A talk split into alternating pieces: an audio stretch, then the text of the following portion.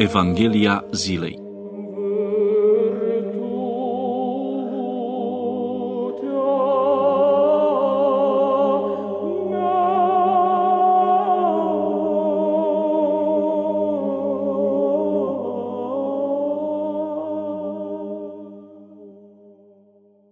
Citire din Sfânta Evanghelie de la Luca. Capitolul 5, versetele 27 până la 32 În vremea aceea, pe când trecea Iisus, a văzut pe un vameș cu numele Levi, care ședea la vamă și i-a zis, vino după mine. Iar el, lăsând toate, s-a sculat îndată și a mers după Iisus. Și Levi i-a făcut un ospăț mare în casa sa, și era mulțime mare de vame și de alții care ședeau cu ei la masă. Dar cărturarii lor și fariseii cârteau către ucenicii lui spunând, Pentru ce mâncați și beți împreună cu vame și și cu păcătoșii? Iar Iisus răspunzând a zis către ei, N-au trebuință de doctor cei sănătoși, ci cei bolnavi. N-am venit să chem pe cei drepți, ci pe cei păcătoși la pocăință. Meditație la Evanghelia zilei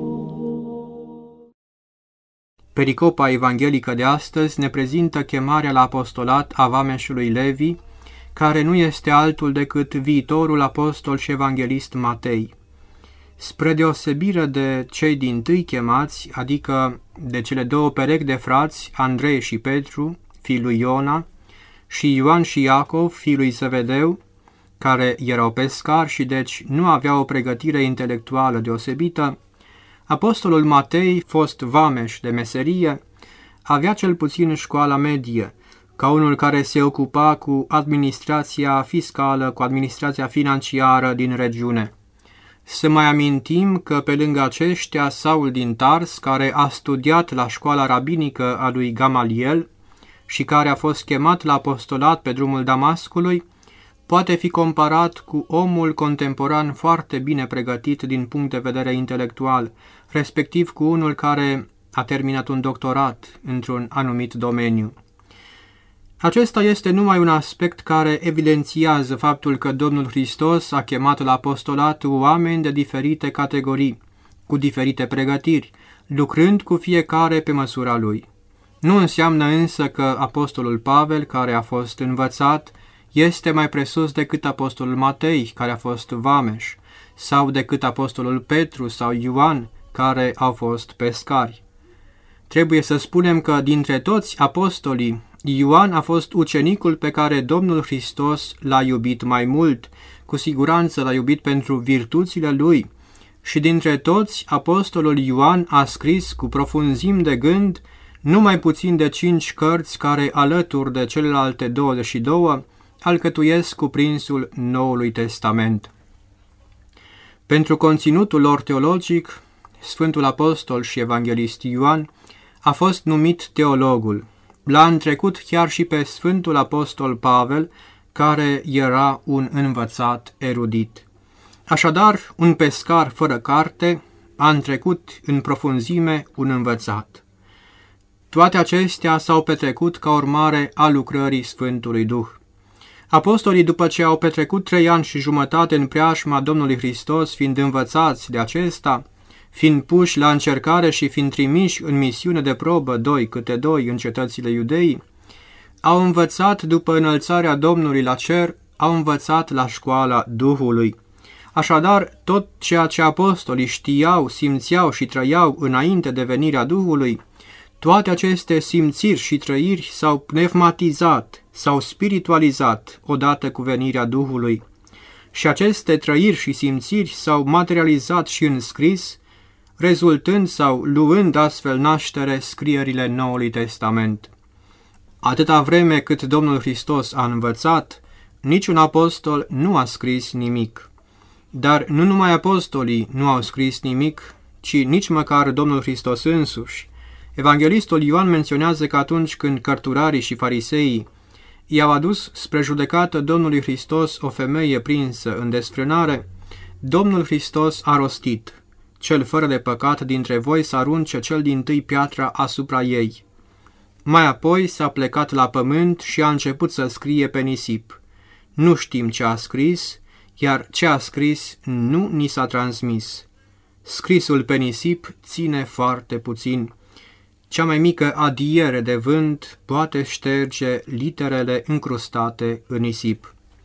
Chiar dacă nu se știe ce a scris Domnul Hristos pe nisip, au fost unii dintre părinții bisericii care și-au dat cu părerea spunând că poate Domnul Hristos în acele momente scria păcatele celor ce au venit să o sândească pe acea femeie. Așadar, după ce a rostit cel fără de păcat dintre voi să arunce cel din tâi piatra asupra ei, Domnul Hristos s-a plecat la pământ și a început să le scrie tuturor celor prezenți păcatele săvârșite. Și unul câte unul venind mai aproape de Domnul și citind păcatele pe care ei le-au săvârșit, aruncau la pământ pietrele pe care le aveau în mâini și se întorceau la casele lor. Aceasta a fost ca un fel de spovedanie, de mărturisirea păcatelor, dar nu din partea celor ce le-au săvârșit, ci din partea celor ce le-au văzut săvârșindu-se. Și pentru că fiecare spovedanie se săvârșește în taină, a venit un vânt și a șters toate acele cuvinte scrise pe nisip. Este un posibil scenariu și poate chiar așa s-a întâmplat. În ce privește scrierile Noului Testament, spunem că apostolii și ucenicii acestora au fost inspirați de Duhul Sfânt să așterne în scris cuvintele Domnului Hristos, pentru ca să ajungă și la noi ceea ce Domnul Hristos a făcut și a învățat. Apostolul Matei este cel din tâi care a scris o evanghelie a învățăturii și a faptelor lui Isus. Evanghelie însemnând vestea cea bună adusă de Domnul Hristos, vestea apropierii împărăției lui Dumnezeu.